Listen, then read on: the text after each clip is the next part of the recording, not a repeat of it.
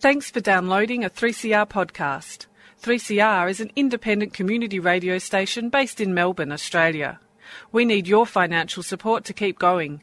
Go to www.3cr.org.au for more information and to donate online. Now stay tuned for your 3CR podcast.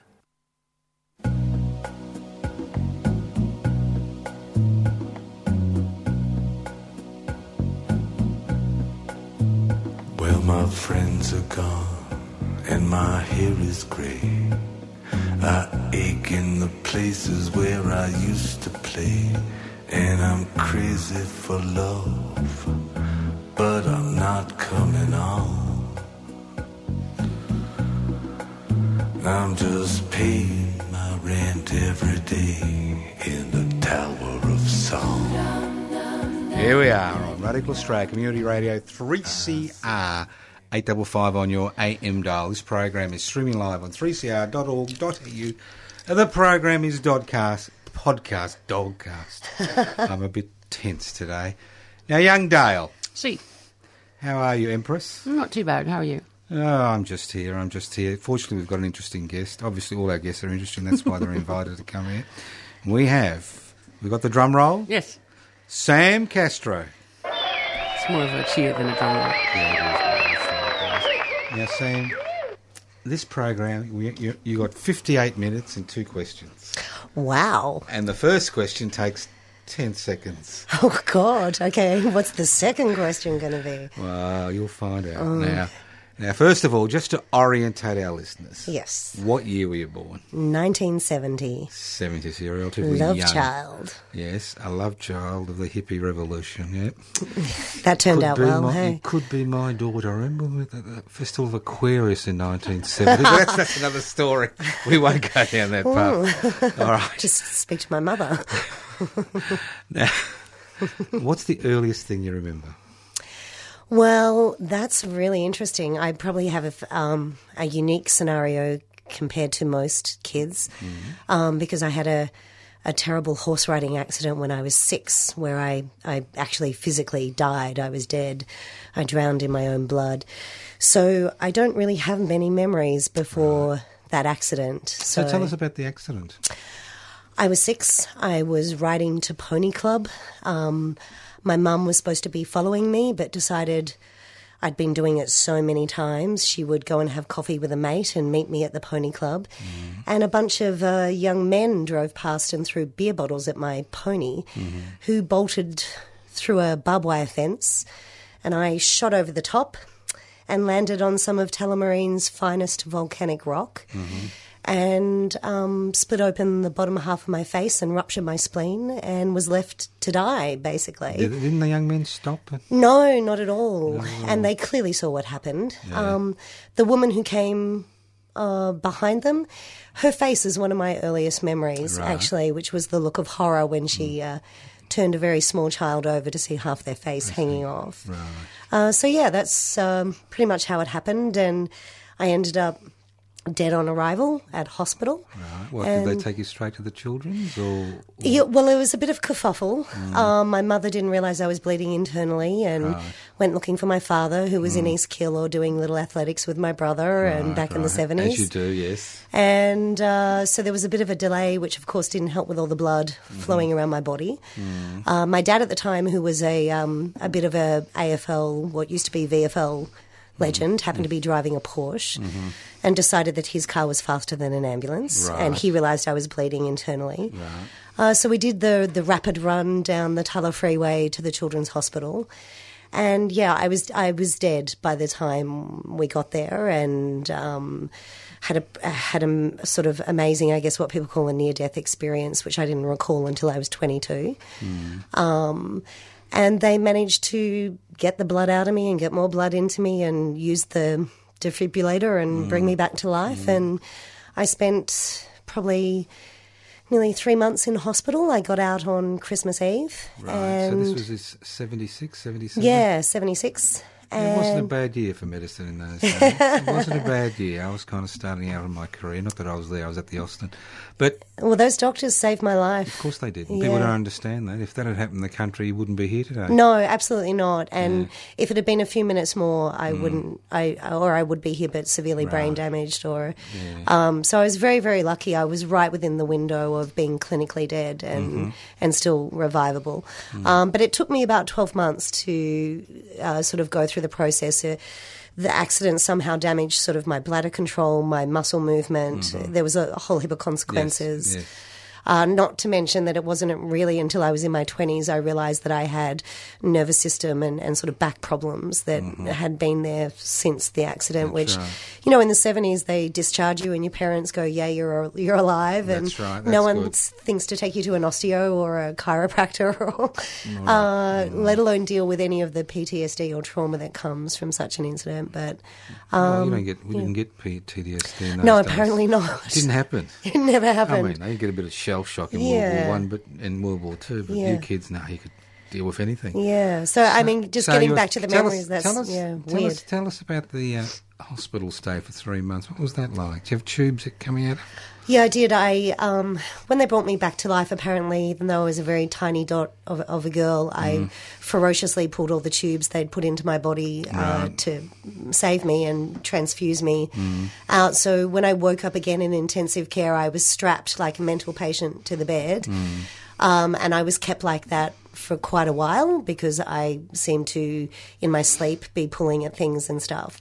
Uh, so I think the the first sort of con- conscious days that I remember of being alone in intensive care, I, I was tied down basically, and then I moved to a very small ward that had incredibly uh, serious injuries. So, for example, one of the girls who was in there longer than me, but came in the night after I first was conscious, uh, had been dragged. She got hit by a car on her bike and had been dragged, um, and was in for a lifetime of skin grafting. And Um, so, I was in a very small room of six other children.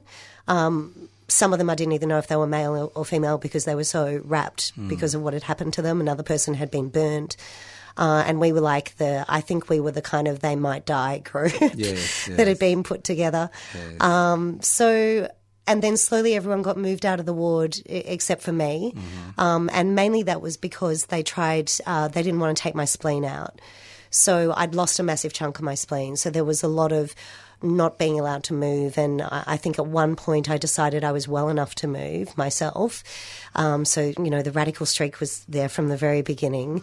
Um, and of course, I climbed out of bed after not using my legs for so long and collapsed and re ruptured my spleen. Yeah, yeah. Uh, so, So that's when they took it out. no, No, no, no, no, So they went through the whole process again, yeah. Um, which was, tr- you know, on reflection, quite traumatizing for my body Mm. because it required more tubes being forced down my body and things. Uh, but I managed to keep my spleen, and, and as a grown woman, have had three children. Um, and anyone who knows anything about the spleen knows that it's used to purify blood for uh, babies, but also for the immune system. And it wasn't really until the third pregnancy I really started to feel like, oh, I think I kind of forgot that my body's not quite like everybody Everybody else's. Yeah. Uh, so yeah, it was a bit traumatizing and a bit lonely. It is lonely. You, you lose Mm. your friends because they move on. That's right. And I remember begging and crying to be allowed to go home on Christmas Eve. Yeah, no, no. You would have seen me as Santa. Yeah. That was my first Santa, 1976. At the Children's Hospital. No, at the children's wing at the Austin Hospital. Okay. As the junior doctor, you got the job of being Santa on Christmas Day. Right. So you're lucky. You missed me giving you a present. I'm incredible. I was incredibly. I, I mean, it kind of came back to haunt me Yes. Mm. in the late '80s when AIDS came about, because of course I was multiply transfused in a time where there was no screening. So Mm. I remember being 19 and, and getting this letter saying, "We think you could potentially be susceptible to have been infected. Mm. You need to go through this six month screening process and."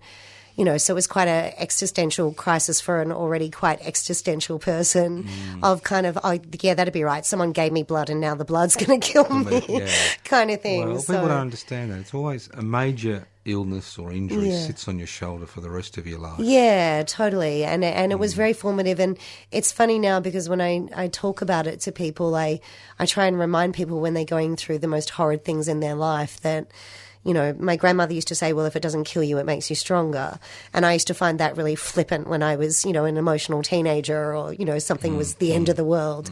Uh, but actually now I look back at that incident where it did actually kill me, but it also made me stronger. And it was probably the most traumatizing and also the most extraordinary thing that ever happened to me because when I was in my 20s and able to understand what had occurred, it completely changed my perception on the world um, and how I viewed life after death. And, um, you know, I was never a religious person, but it certainly changed me from being a, a very fierce existentialist to understanding that there is more to the world than what we can see. See. Going back to when you were discharged from hospital, uh, did you go back to the same primary school? I did. I did. Um, I mean, I missed a lot of school, uh, but I and I and I was in grade one or something, so I just went up to grade two with everyone else, and luckily, um, you know, the colouring between the lines was not such a big deal, so I seemed to be able to catch up. Um, I also went. You know, they said to me, "You can't do all these things ever again," and one of them was, of course, horse riding. Riding, right. Uh, but we lived up in Macedon at the time. My my dad, as I said, had earned money playing football, and so we had this great property. And uh, so one of the first things I did was get back on my horse. And you know, if I had the money and the time, I'd probably still be riding to this day. Right, yeah. Uh, and it was a really important thing for me to to ride him and to go into high speed and not be scared of falling off. It was kind of um, my first lesson in overcoming internal fear. Yeah, well, So, that's right. yeah. You're confronting your fears, which is Yeah, textbook, textbook stuff. Yeah, and it was the same horse. Like he was still with me, and he was also scarred from the accident from um, getting stuck in all the barbed wire. So we were kind of scarred together. Um, good. yeah, and he helped me. So that horse, in some ways, also became um, very much a, a therapeutic component to recovery for me. Well, why do you like horses? And what do you like riding? Well, uh, my dad was uh, a rider, and so I was riding horses before I could walk. Uh, my earliest um, photographs of me are sitting on the front with my dad when I was like, you know, maybe one. Uh, and he said he would go over jumps, and I would squeal and say again, again, again. so I think I there was something in my nature that was always fearless, and I think that what I loved about horses was they were strong, they were wild, but they seemed to love people in some respects. And I, um, you know, I remember learning their wildness where I at one point thought that I could get on my horse in, in its paddock and ride without a saddle or a bridle because we were at one. And of course got thrown off very quickly and realized he didn't want to play, um, that he's, he's not that in tune with me. Um, but growing up on a property and watching foals being born, um, animals were always a really important part of my life. Uh, and horses just were there. And I loved the sense of being able to, as I grew up, uh, whenever I was feeling angst at the world, or I, I grew in a grew up in a very dysfunctional family, I would get on my horse and ride out into Macedon, into the forests, and it was a way for me to escape. Much as as I sort of became a teenager, you know, reading books became a way to escape. So Did you have any brothers and sisters? I do. I have a um, I have an older brother who's Mm. 18 months older than me, um, chalk and cheese, and I have some younger half siblings that came Right. along much later on. Like later on. Yeah. You said, look, I don't, I don't want to. We don't pry in this program, but you said dysfunctional. What your parents split up eventually? I assume did they? Or? Uh, yeah, yeah, they did. I guess very typical Mm. of that baby boomer generation. My mum got pregnant, and my dad was on the rise to becoming a football star, and Mm. And he, you know, didn't want to get married and didn't want to have children, and um, and then all of a sudden he was a father with my brother before his twenty first birthday, and then Mm. I came along. Uh, so I think. In some ways, they were perhaps never suited, uh, but my father was also incredibly violent towards his partners, n- never towards us as kids. I mean, he smacked us, as was Normal in those normal in those days. Um, but he was incredibly invi- violent towards my mother, and so my brother and I witnessed uh, a lot of that kind of intimate domestic violence. And I think it was compounded and confusing for us because everyone at school wanted my dad's autograph, and we'd go to the football, and everyone would be cheering him and shouting his name. And so I think I learned very early on there is such a distinct difference between public persona and private person. Yes. Uh, which is not a bad thing to understand. no, that's But right. it was very confusing for quite a long time. is for a young kid. I mean, here you are, you're frightened of your dad, and there, there he's been lionised by all these people who don't Mm. Yeah. know him. Yeah, And exactly. You're thinking, you're thinking, what's, what's all this about? So, where did you go to high school?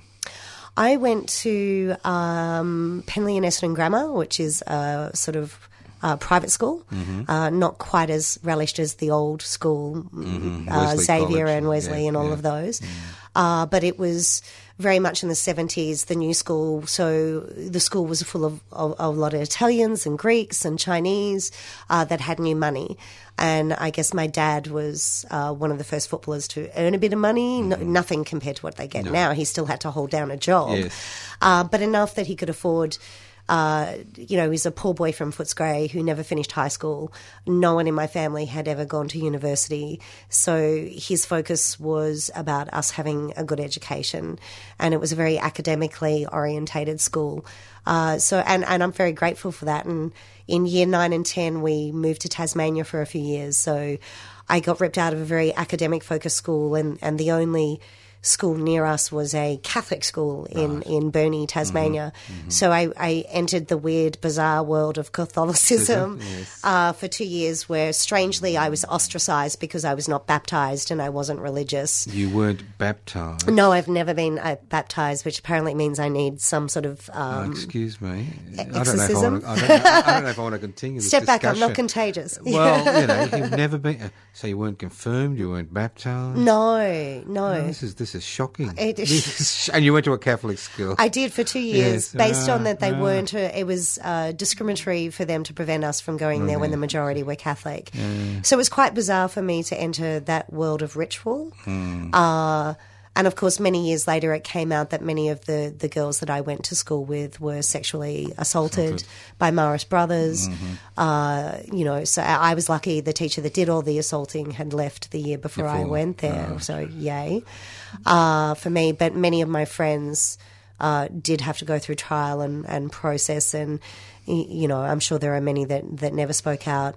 Um, and it was quite, yeah, I felt quite stigmatized because they'd all get up and, and take the wafer and drink the wine, and I was never allowed to participate in any of those components. well, you couldn't. You weren't baptised. No, and in So fact, you weren't part of the club. I'm sorry. I wasn't part of the club to the extent where they actually, I think, about a month into being there, quietly pulled me aside and said, you know, because I asked a lot of questions. Uh, I was actually very curious about religion and spirituality uh, because I'd never been exposed to it in this kind of organized way. Uh, but they pulled me out and kind of said, look, uh, you know, we feel that it's probably better if you don't go to religious classes, which were three times a week. So I had a free period uh, and found myself sort of engaging in drama and writing and music and, and other things because I had been uh, excluded from even participating in the conversation around God. Right. So Yeah. when you went back to Melbourne, I assume you did you finish high school in Melbourne? Yeah, so I came back to the same school in year 11 and 12, and then I started at Melbourne Uni. Now, hang on, hang on, hang on, hang on, hang on, hang on, hang on, hang on. We've got an hour. Relax. So how did you go in your year's twelve exam? Uh, yeah, well, back then it was, uh, what was it called? HSC? HSC, yeah, Yeah. High, high school certificate. Yeah, I think our year, I graduated in 1988. I think that was one of the last years. Uh, I was just always really good at school. School for me was the only stable environment that I really had in my life. So, unlike most of my peers, I relished school because it was a safe space where I could turn my intellect and my head to something outside of the dysfunction of my family. Um, so, I did really well, and I got into uh, law economics at Melbourne Uni Yep. uh, because I was told that's what I should put down because I'm smart. Right. And um, Why not something yeah. practical like dentistry or medicine, or veterinarian or I, I guess it was the subjects I chose. trades? Right. Yeah, Yeah, just because that sounds very practical. You know. Yeah.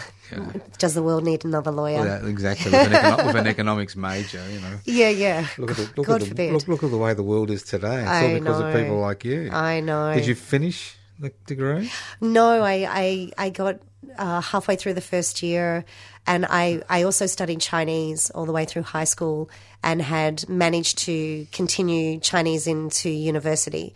And of course, 1989 was the year of Tiananmen Square, and um, also was the year that Paul Keating introduced HECS debt. So, university for me in that first six months was an explosion of um, protest and, and radical sort of action. And part of the group that I was involved in, in terms of Chinese, was we decided that every Chinese student would withdraw and protest. Uh, so I withdrew from that subject, and then uh, there was a massive protest that happened on campus around the HECS debt uh, very early on, uh, where police came on campus and cars were overturned and uh, student records were set on fire. Right, yeah. And I was accosted by police in that process, and uh, an older, wiser student recognised that I was a newbie about to get caught up and Mm. grabbed the hat off the officer and distracted him and sort of said to me, "Run." Yeah. Uh, and so I feel like after a couple of months of all of these things, I was just kind of like, I don't even, why would I want to be a lawyer? Why do I, why am I even here? These are all the kids I went to mm. high school with. They're all just these private school Yeah. ninnies. Mm. And so I started to think about what I actually loved and wanted to do, and that was media. Media. Yeah, which was a new thing at the time to be able to do at uni. And mm. RMIT was offering this kind of niche course around media studies. So I transferred out and uh, ended up doing a, a BA in media at RMIT instead. So I assume at this stage in your life you're living away from home. yeah, I moved out sort of straight after high, High school. school. Yeah. Yeah. Yeah. Yeah. And what was the media course like? It was great. It was. Uh, I was sort of in the media production group, so we were doing film and radio production, uh, and also a lot of uh, core subjects around communication theory and deconstruction and philosophy. All the things that really interest me. And then there was a journalist component and a PR component. Uh, and of course, you know, the media students were the ones wearing Doc Martens and looking like they just stepped out of a Nirvana concert, uh, which was my group. And then the PR students were dressed like they belonged on Chapel Street, and the journo students were just trying to look preppy all the time. Um, so I had a great time, and I really enjoyed the course, and it was it was much more diverse than I expected, and I ended up uh, mainly because of a sexist teacher moving out of film production into radio. Uh, and I fell in love with radio basically, and have been since then. I think I started at Triple R doing the graveyard shifts.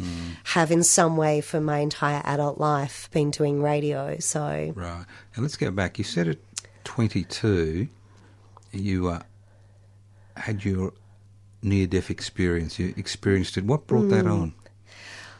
it's do you know it's just the most bizarre thing and it reinforces for me that concept of sometimes the most significant moments in your life seem like nothing and you don't recognize them until they've gone and I, I was seriously just sitting in a park with a friend who I hadn't seen for quite a while and she looked at me and she said, God, you look like a kid at the moment. You look so young. And I just remember laying down on, on the grass and started thinking about what it was like when I was a kid. And I guess the first thing that struck me is I, I couldn't search my memory past that day. And then all of a sudden, it, you know, it sounds like something out of a movie, but it, it literally ran in my head like a movie. Uh, and I realized that I'd had this near death experience where I had been outside of my body from the moment my father had carried me into the building, but I remembered everything. So, you know, back in those days, there weren't mobile phones. So I ran back to uh, my friend's apartment and I called my father at work and I said, I, you know, he's like, I'm really busy. And I'm like, I need you to just shut up and just tell me if I'm tripping out. Did this happen? And I went through everything that I remembered, right down to the color of the scissors that were being used to cut my clothes off me when they took me in. And he was dead silent. And when I finished, he just said, there's just no way you could remember any of that. You you were dead, like you were unconscious. There's just no way. How do you know that? You know. And I said, well, I don't know how I know that. I'm just I, that's why I'm calling you to say, did this actually happen? Where is this coming from in my my being? Uh, yeah, and I it, it was quite a monumental thing to realize that I was remembering something that had occurred while I was apparently not conscious, and not breathing. You know what the latest thinking is on that? That I've I've heard that it's some sort of chemical Yeah, reaction where you're hallucinating. Well, you're not actually hallucinating. What, what you're actually doing is your uh, your memory is trying to maintain onto life, Hmm. and it has a, a vivid capacity to retain everything that happens at the last moment. Yeah. and, and uh, it's just put in the memory bank, and at Yep. some stage it'll come back. I mean, there was the cue that your friend said you look like a child. You were lying on the grass. It was a pleasant environment. Mm. I'm not saying I'm not negating what happened. I'm just thinking of the- you know of the um, physiological reason why, and a lot of people Yeah. put more into it than maybe it is. I mean, you didn't. Yeah. There's nobody came down with a big hand and said, "Come on, wake up." You I- basically described what happened to you.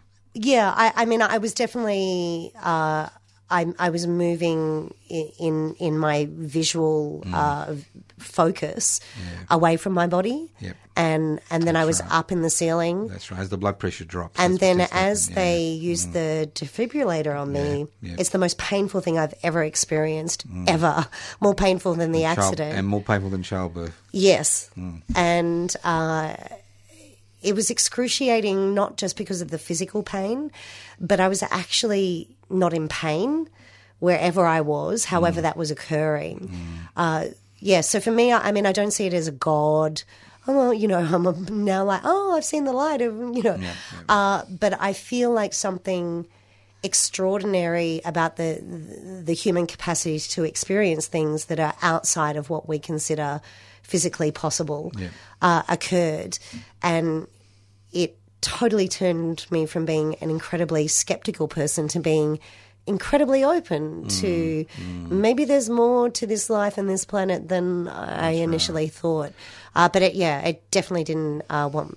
I didn't sort of think I should go out and get baptized. Right? No, no. It feeds, it feeds into concepts like the new concept of cultural memory. Yeah. The fact that this is in our DNA. Yeah. And we feel we've been there before, and Yeah. may, maybe we have been there before. Who knows? Totally. So it's all part of the same yeah. complex. It's, human beings aren't aren't um, simple things. No. Well, I mean, the interesting thing is the kind of stuff it turned me on to was mm. sort of Timothy Leary and, you know, Terence McKenna and psychedelic drugs. And, you know, I think I started experimenting with LSD and mm. mushrooms. Mm. And I wanted to know what my brain could do and where it could go because I suddenly felt like it was so much more than I realized it was. And I couldn't work out what had happened to me. There was no explanation that satisfied me. Uh, so yeah, it was it was a positive thing. If nothing else, it made me read a lot more widely, Widely, right. and, and consider you know other cultures' perceptions of what it means to inter interrelate with nature and, and Mm. with ourselves. So you think your hallucinogenic experiences they actually added to, to you as a person, or they were just experiences that came and went? I know. I think they were very formative for me. I I feel like uh, the the the first kind of couple of times that I experimented with hallucinogenics, I feel like it reset something in me that had been out of balance for a really really long time, and it was more about an emotional resetting of the depression, maybe the post traumatic stress that I had from my parents, uh, things that at the time I certainly couldn't have art- articulated to you. But something in me rebalanced and made me feel like I belonged on the planet for the first time. right. And I hadn't felt that for most of my life. I always felt like I was from somewhere else and I didn't fit in and I couldn't relate to my family and I couldn't relate to the society. And then there was something about the experience of psychedelics that really did dissolve some of those boundaries for me in understanding, well, even if the whole human species is I was going to swear is not good, Stuffed. uh, stuffed, uh, then I can at least talk to animals and the plants, and I can feel like I belong on this planet, separate to my relationship to humanity, which always seemed like quite a a dark and, and heavy space. Well, you know, in fact, you can't. You've got no memory before the age of six, before your accident. That you lost that, obviously, most likely because of the, the fact that you um, had the low blood pressure. It makes it sensible that it's difficult to interact. Yeah, Difficult because you don't have that memory to actually guide you. No. You had to recreate yourself from the age of six. Correct. Yeah. That's a really good way to describe it, Mm. and it's how my grandmother described it. She was like, it was like a different girl came home from the hospital. Mm. Yeah. You talk a lot about your grandmother. Was she a formative influence on you? She was because my parents were so uh, dysfunctional. I I really see her as my mother. I really I spent most of my childhood growing up with her, and uh, a large percentage of, of my time living with her and, until I was eighteen. Uh, she was sort of where we got taken when there was you know Friction. Yeah. yeah, yeah. So uh, she was incredibly important to me, and and grew up in that sort of. She was from the war era, so I don't know. She ins- instilled in me a whole sort of different understanding about the modern world that that had come into being as I was growing up. You know, she would talk about, oh, well, we used to have a cold room that we dug in the backyard, and we yeah, would keep yeah, our yeah. meats. So I think I had a very different appreciation for everything from music to Mm. um, how how disposable things were becoming. Mm. Uh, than a lot of the people around me Mm. as well. Yeah. So, what does a young woman who has a media degree do once you've got your little degree in your hand? You walk out into the recession we had to have. It's what you do. Thank you, Paul Keating. Yeah, Uh, you know, and and unfortunately, most of the people that graduated in 93, 94 with me, that's what happened.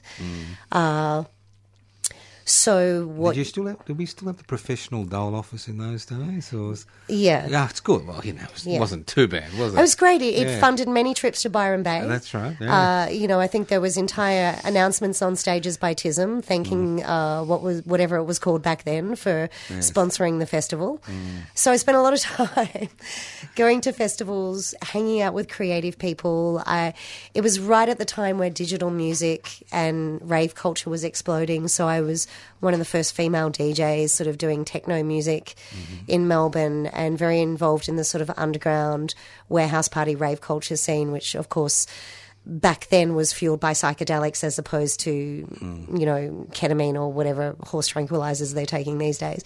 Uh, so it all sort of fitted into the cultural sort of subculture exploration that I was having anyway.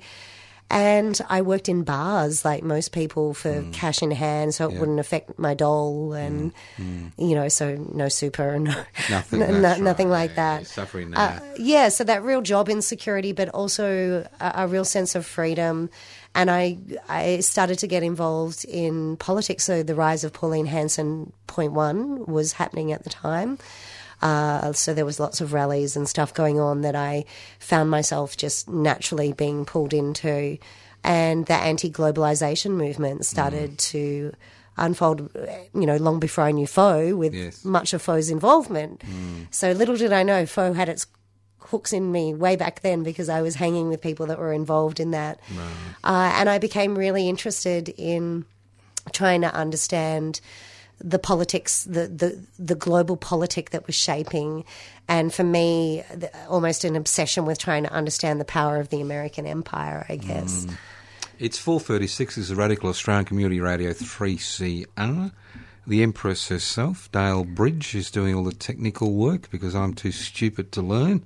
And our special guest is Sam Castro. Without Dale, we don't have a program. You know that. She- she's just remarkable.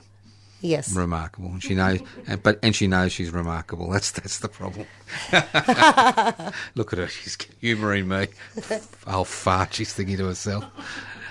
So, how long did that phase of your life start, uh, lasted? Uh, so I think it was around 1995. Mm-hmm. So it had been a, a couple of years out of uni and still couldn't find work. Still couldn't find work. Not in the profession that I wanted, not permanent work. You know, I get sort So of you, short. you couldn't show your media degree to the bar. No, No, no. They, they weren't interested. No, so I was I was still doing Triple R, and I was uh, what were you doing at Triple R? I was doing a Monday show and an overnight show, and then I helped start another radio station that was testing for a uh, permanent license called Kiss FM, which Yep. was the first dance sort of techno focused. And you know, what I discovered is the reality that most women discover is that all spaces are male dominated. Uh, I, for some reason, I thought that this culture, because we were all sort of this tribe that were thinking differently and globally and cosmopolitan, and no, the men were still dominating and running everything. Uh, so I was like this uh, standalone female amongst all these male DJs.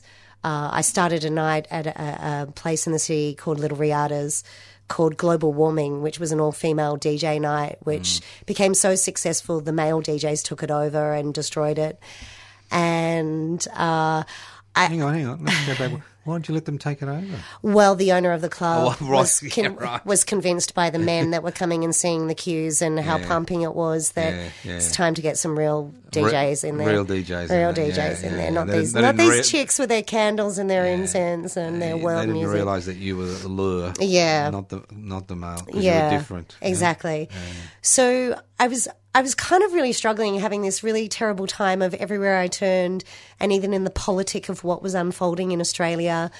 It just everything felt so sort of sexist and trapped. And the few jobs I'd had in media were in advertising agencies, where of course exactly the same mentality applied on steroids. Uh, and then I was rushing from a radio show to get to my waitering job. Uh, and I jumped in a cab and I jumped in the front seat and was driving through the middle of the city. And the cab driver sexually assaulted me. And How old were you then? uh, 25. This was during the day, or Yes, during, the, day. Right. It was on the Flinders Street bi- Bridge, right, near the convention centre. right. And I was getting off to. Was it? Was he doing a Trump? He did kind of do a Trump, except he went for my breasts instead Right. of my well, and that was Dale's sound effect. Yes. uh, so I remember leaping out of the cab, just really upset, and running down to South Bank to the cafe I was working at. And then when I got there, I realised I was shaking, and I was like, I. Ju- I just got sexually assaulted in broad daylight in the middle of the city That's by a cab driver. Flinders Street, yeah. like what the hell is going on here? So luckily i'd called the cab from where i was coming and going from. So i um tracked them down said i want to put in a report i had two investigators come to my house and my my two other female housemates were there and the first question that i was asked was what was i wearing and the, uh-huh. the second question was why did i get in the front seat oh. I had to, hello Oh, this is Australia. That's yeah. yeah. Yeah. So I don't know, something inside me kind of snapped. And that night I ran into a friend who had also had sort of enough of Melbourne and said, Bugger it, I'm going north. I've, I've got, he's got a like Leyland Brothers big cruiser. Yep, yep. I can fit seven people. If you know anyone who wants to come, I'm leaving in a week. And I. I don't know what happened. I gave away everything I owned. Like I gave away my car for a dollar because I had to sign it to transfer it to someone's name with money. Yep. I, I just gave away everything that I owned and except what I could fit in a backpack and got in this truck and uh, went up the coast. It took what us. year was this? Uh, this was the end of '95. So you were in 25. 25, yeah, Mm. and uh, the world's your oyster. yeah, But not much money in your not pocket. much money in my pocket, but a lot of faith that the universe would provide. Right, yes. And uh, so I got as far as uh, Yeppoon in Mm-hmm. Queensland, right opposite Great Keppel Island. Yep. And I just remember coming, we decided to go there because we knew there was a beach there and we needed to just chill out for a day or two. And I remember coming over the hill where you can first see the town with the beautiful beaches. And I just spontaneously said out loud to the people I was apparently traveling to Cairns with, I'm getting out here. Yep. And I did.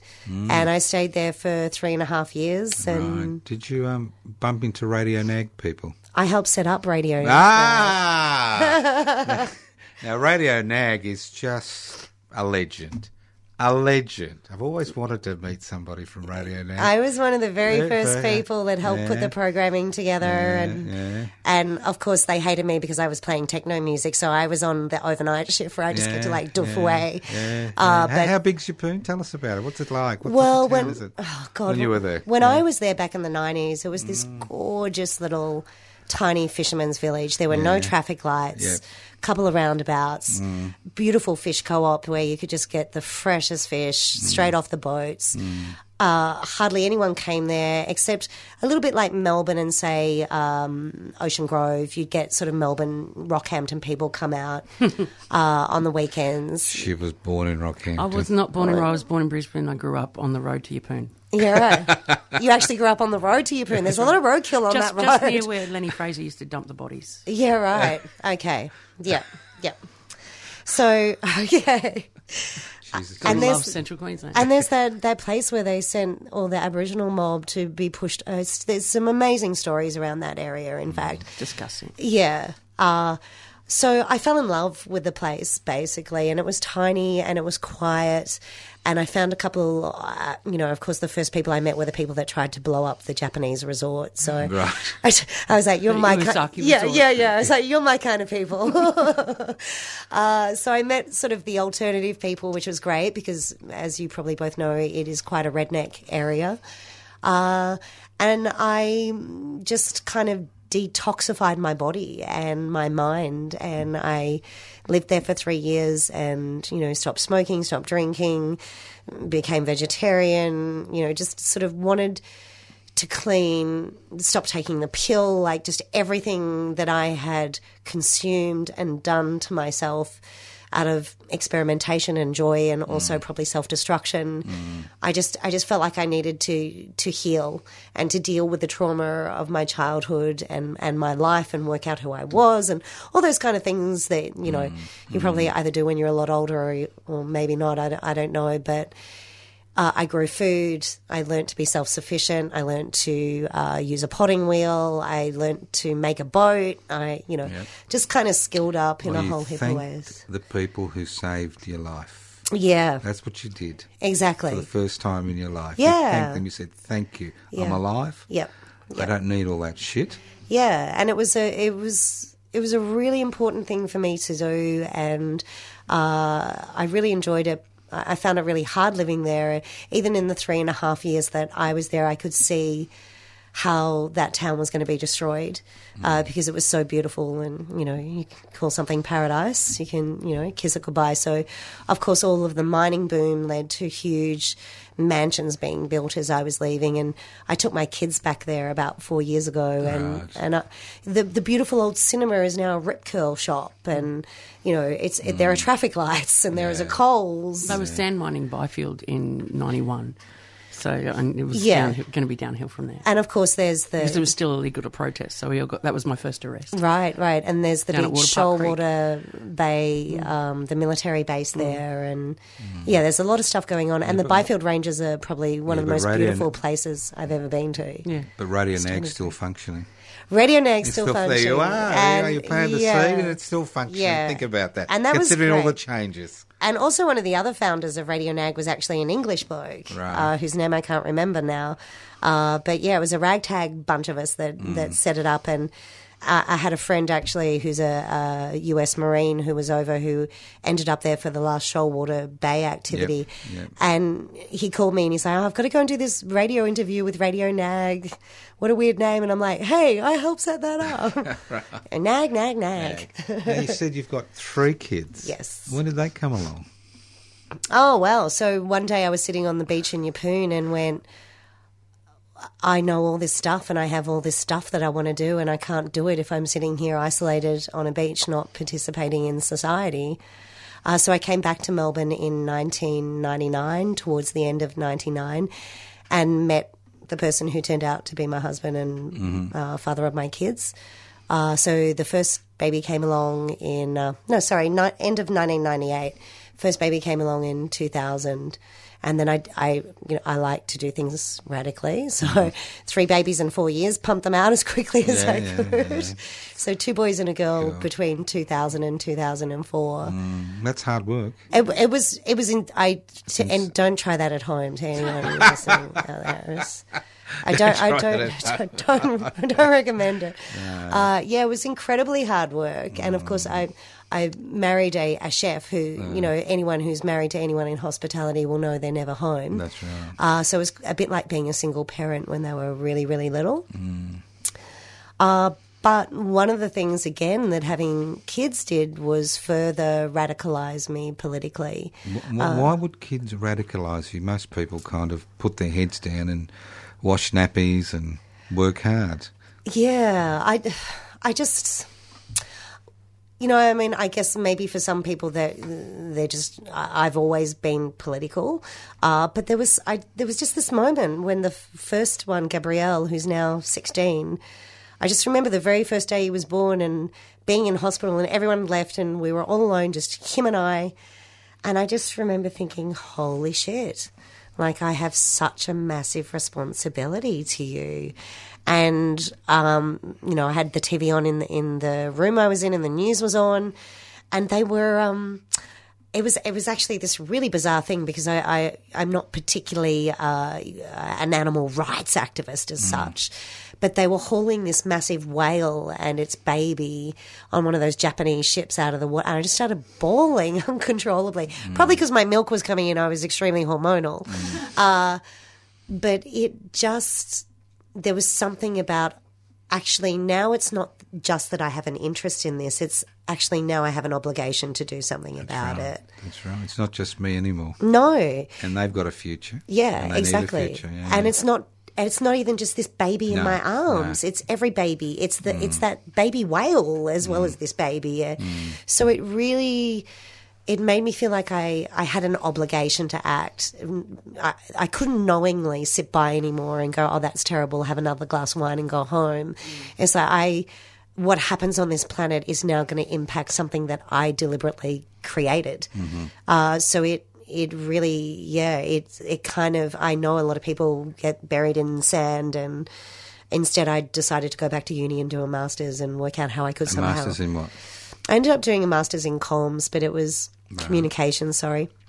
Uh, but it was a, you know, the wonderful thing about being at uni back in the early 90s and going back in 2000 and something is you could diversify your streams and do all these amazing things that you couldn't do. So it was a combination of uh, communications and international relations. I was really interested in looking at the intersection between global governance, global media, and uh, the war on terror, which of course had begun by the, by the time I went back to do my masters.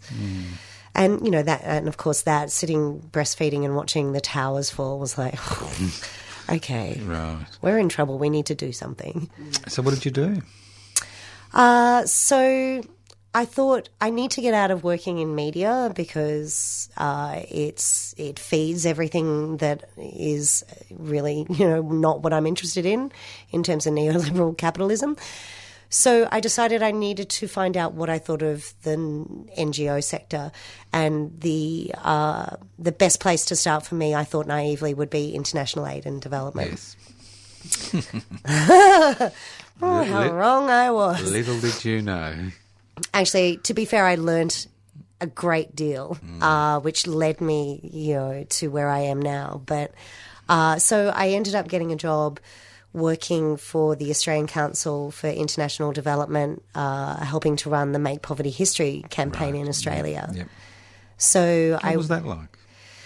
well, it was great because I'd, I'd never worked for an NGO and I'd never formally worked in a campaign environment. And of course, it's the biggest coalition of NGOs in Australia. So there were 70 coal, you know, coalition partners ranging from very religious to, um, you know, people like Oxfam, World Vision, uh, WWF. So it was great because it really introduced me both to the bureaucracy of the system and also the, the sexism of the system. Uh, but it also enabled me to learn the ropes in a really well oiled, established way uh, around policy writing, around how you mobilize people. Uh, and I also learned what they wouldn't let me do, which I thought would work, and I couldn't work out why we couldn't do certain things like direct action and, um, you know, more more sort of feisty things. Uh, so it was great. I, I worked with them up until uh, so Kevin 07 was the big one, Yep. uh, and I was heavily involved in all of that sort of push to ensure the aid bud- budget stayed. and then again in 2010, uh, where I worked very closely with Oaktree to mobilise youth to lobby politicians around the aid budget, which again we held at that time. It fell not long after that. It suddenly went from 0.7 to 0.5 is our aspiration. Uh, so yeah, there was lots of good lessons. I think the main thing that I took away from that though was that I really find the hypocrisy of uh, those kind of structures where they are talking about holding to account the world around gender equity, uh, child mortality rates, and yet I was sitting in a room full of CEOs. And I was the work- workhorse, and I was the only woman, and I was the only one for three years that never had a permanent contract. So I didn't get sick pay, I didn't get holiday pay. I had to save my money every year so I could buy presents at Christmas and pay the rent before I started getting paid again the following year. Uh, while you know the likes of Tim Costello were driving in and around and arriving nicely suited and well fed and not stressed, and and then of course I started to question the whole ideology uh, behind uh, the way the money flow. The paternalism of, of aid and development, this sense that all the statistical information shows that if you educate women, if you empower women, if you give women and the community control over the resource, you know, 90% of that goes back into the community. But the way it was playing out is that the warlords and the men were controlling the money and the resource, and, you know, the, there was just everything was going backwards. So I started calling out the people that I was working with on this, and I kept hitting walls mm. about it. And Well, there are limits. There are. They work within certain parameters. These organisations, as you found out. Sure. Is, that, is that when you moved to FO, or Yeah, so I, I just got to the point where I was like, actually, I feel like I'm perpetuating the problem. Mm. And so I remember going home and and writing a resignation email and then writing myself sort of a one page manifesto, uh, which was sort of my contract to myself for the rest of my life, was kind of how I viewed it in my head. right? Uh, which you know may not be wise. We may have to renegotiate with each other, but but at the time it seemed like the sensible thing to do, which was to say.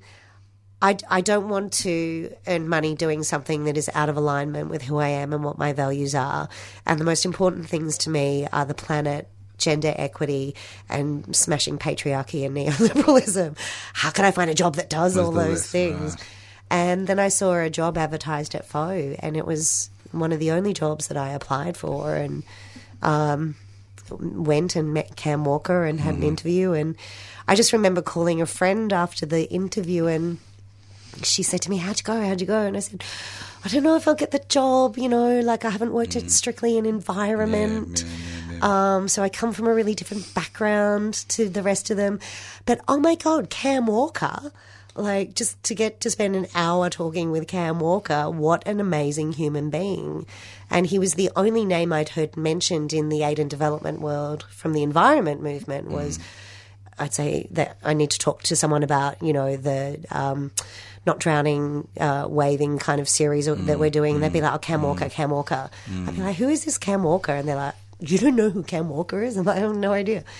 Living legend. So, yeah, I, f- I feel very blessed and I feel like I actually finally found a place where um, the people that work there and volunteer there do walk the talk, and the philosophy and the values are matched by the behaviour and and by what they're striving for. So, yeah, very very lucky. Mm, two final questions because the hour's up. I thought you said not. there was only two questions. No, are we up th- to four? These, these are subsections. Ah, okay. Two final questions. Mm-hmm. One. What do you do at 3CR? I co-host. Or I'm one of the hosts, sort of rotating hosts of Friends of the Earth show Dirt Radio, which is 10:30 on Mondays, Right. and it's a little half-hour show where we normally feature one interview around the work that Friends of the Earth or our, or our friends in other campaigns are doing. Mm, and how do you think you go with that contract with your children and all the babies of the world? Which contract? Well, when you had Gabriel in your arms. Yes. That contract. That decision you made that you wanted, Yeah. you know, handed over in a, in a, in a better state of I well, I still feel like that is my obligation, and you know, Now, how do you think you're going along that track? I, f- I feel like I'm doing as much as I can. It, of course, never feels like it's enough. Mm. And it's always way too slow mm-hmm. for where I'd like to be in my mind. But I feel like I, you know, if, if I was, God forbid, to get really ill tomorrow and leave the planet, I'm pretty sure I could look my kids in the eye and say, I've, I did everything I could Good. For now. And I'm sorry if it's not enough. And I look around the world and I fear that it's not. But uh, who knows? I'm I'm sort of nervous to go outside because I think the U.S. election might have been decided. Yes, and uh, and it could be a Republican threesome. It Senate. Congress, and President. It could be. Be wonderful, won't it? uh, we're headed for really dark times Exactly. if that is the case. But Civil war. quite possibly, yeah, race war if nothing else. But so I feel like uh, you know the most important thing is to be able to just hold the heart. Uh, it's that old saying, you know, I don't fight fascists because I'll necessarily win. I fight them because they're fascists. That's I think where we all need to get to at this particular point. Well, it is a dark period, but Yeah. you've actually lightened that dark period for our listeners. Oh, thanks, Joe. And, and I think you've kept their mind away from what's happening in the US for the last hour, which is a crowning glory, I think, on your part. I came in here quite depressed, but I'm, I'm, I'm quite. I really feel uh, uplifted by your story and your life, Oh, thank and the you. fact there are people like you that do make a difference. So I'd like to congratulate you and I'd like to congratulate all those doctors at the, and nurses at the Royal Children's Hospital who pulled you through because if they hadn't, we wouldn't have had the joy of speaking to you. And I mean that from the bottom of my heart. Oh, thanks, Joe. And yeah, I think of them quite often. And I thank them too. Mm, thank you. Thank you very much, Dale. Bye.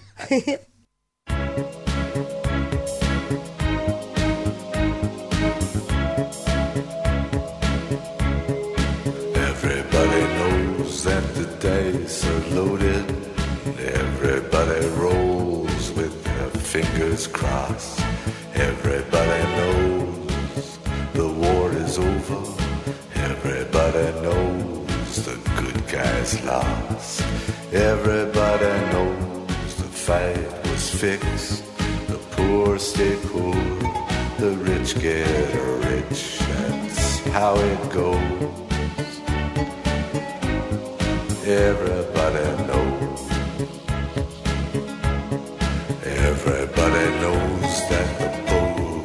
Leaking. Everybody knows the captain lied. Everybody got this broken feeling like their father or their dog just died. Everybody talking to their pockets. Everybody wants a box of chocolates and a long stem rose. Everybody